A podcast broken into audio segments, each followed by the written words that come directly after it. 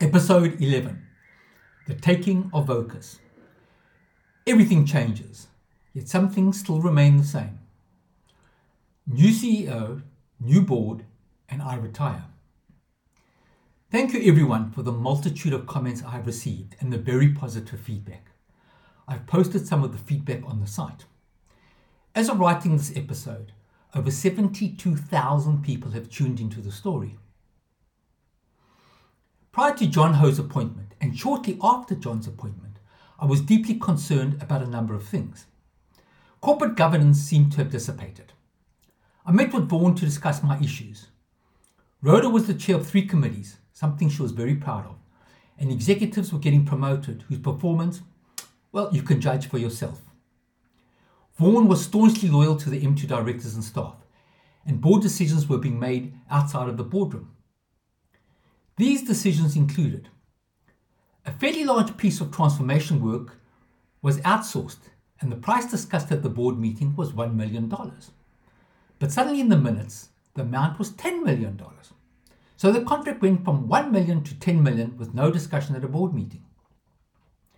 After Geoff's resignation, Rhoda offered to help put together Geoff's termination package.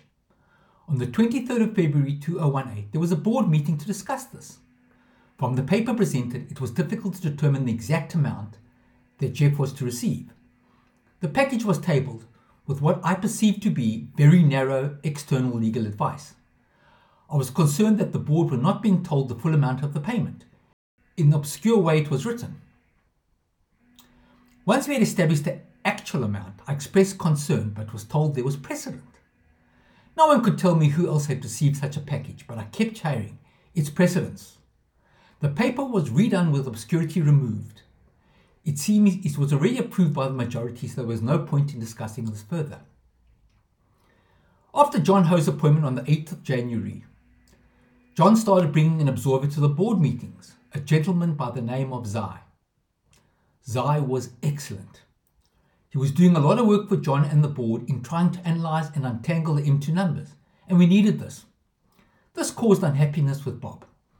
I was asked to support a board decision to prevent Zai attending board meetings, but I thought Zai was adding tremendous value.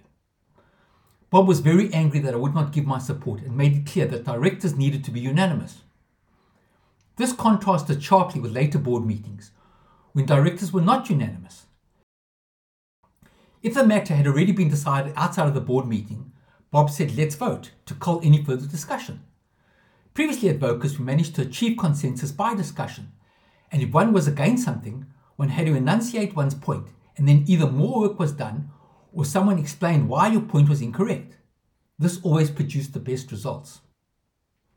On the 2nd of March, Bob called me to say that Vaughan and Craig were going to resign. This became one of the most bizarre conversations I've ever had. The conversation was so bizarre that I prepared a transcript afterwards and sent this to Bob and a number of other directors. The full transcript of this conversation is not for this podcast or this time, but maybe for another time. To summarize, Bob seemed to be very upset that I told John what was going on at Vocus. David Spence and I displayed the same courtesy to Bob, having numerous meetings with him from the date of his appointment on exactly the same topic. But Bob seemed to be blaming me for the upcoming resignations, and I'm not sure what they had to do with me. John had done his own due diligence and directors are supposed to know what was going on within any company when they join as a director. In any event, it would have taken John or Zai a week or so longer to work out the true state of affairs.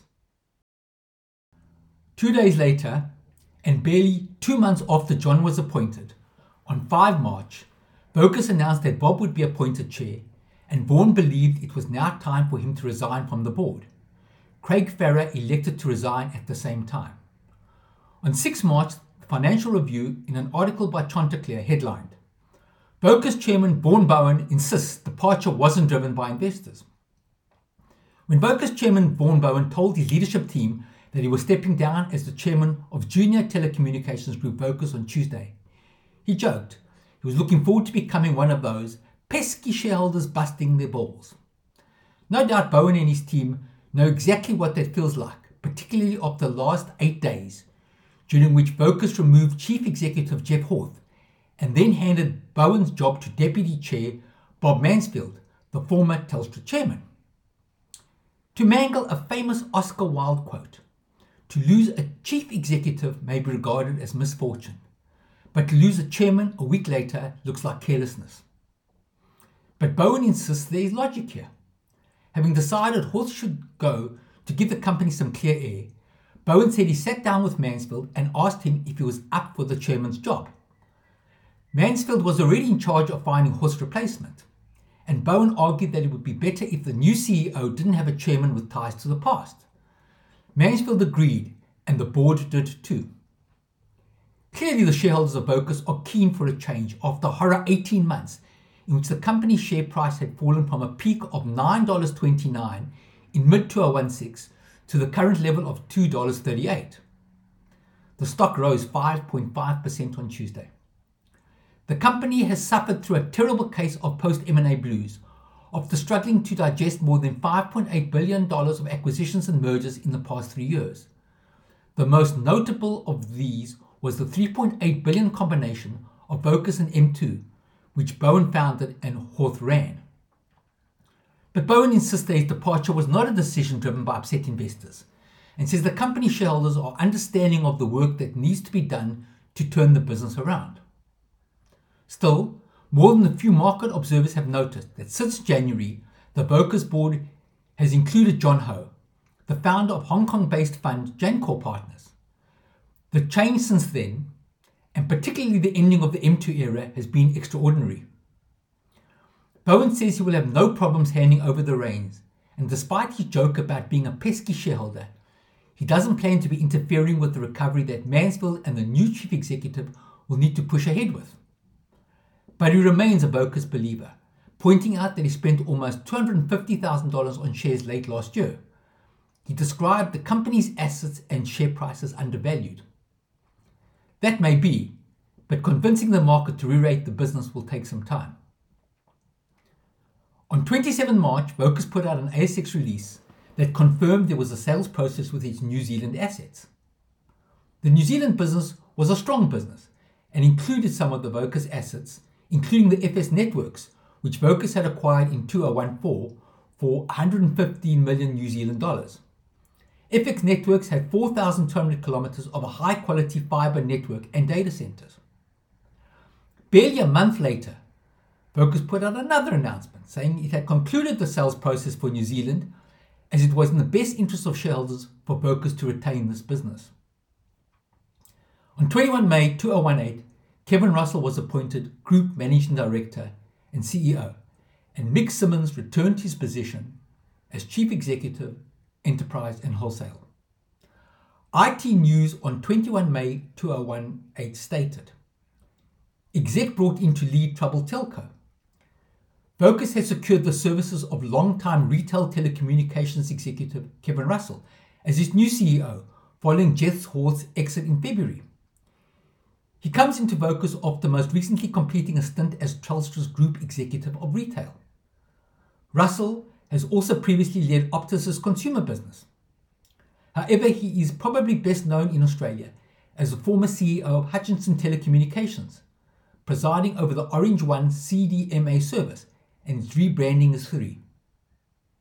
On the same day, CRN in an article headlined Vocus names former Telstra consumer boss Kevin Russell as CEO. In the weeks following Kevin's appointment, a very close family friend of mine's son who was working at Vocus contacted me. I had nothing to do with his appointment. He was extremely bright, and I was led to believe an up and coming star and on track to achieve his KPIs. He was unhappy with some of his discoveries at Vocus and wanted to share them with me. After listening to what he had to say, I asked Kevin to have an in confidence chat with him I do believe that knowledge is power, and it was my responsibility to let Kevin decide what, if anything, he wanted to do with information. This guy was fired a week later. To say I was devastated would be an understatement. I don't think he's firing had anything to do with his meeting with Kevin, rather to make way for some new employee. But I think the meeting did complicate his life, and it should have been handled differently. By whom or how, I don't really know.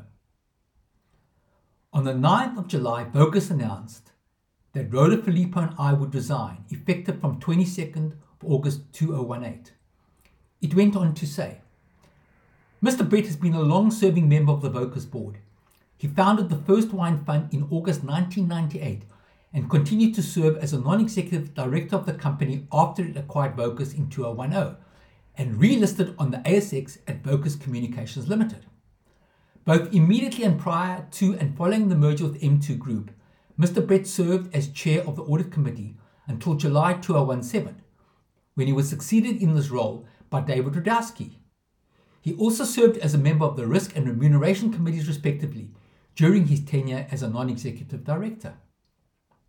Mr. Brett said, It has been an incredible honor to be a member of the Vocus board and to work with so many talented board members, members of the management team, and wonderful employees.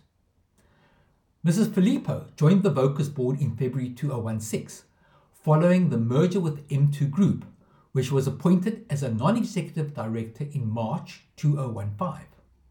Following the merger, Mrs. Phillipo served as chair of the Risk Committee, the Wholesale Energy Risk Management Committee, which was a subcommittee of risk, and the Technology and Transformation Committee, as well as a serving member of the Remuneration Committee.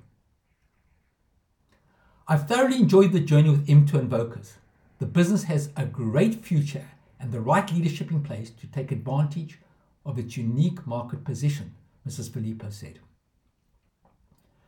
On 26 July, Vocus hired former Telstra Channel Chief Charlotte Schra, joining a growing list of executives jumping ship between the telecommunications rivals. On the 22nd of August, both Rhoda and I left the board.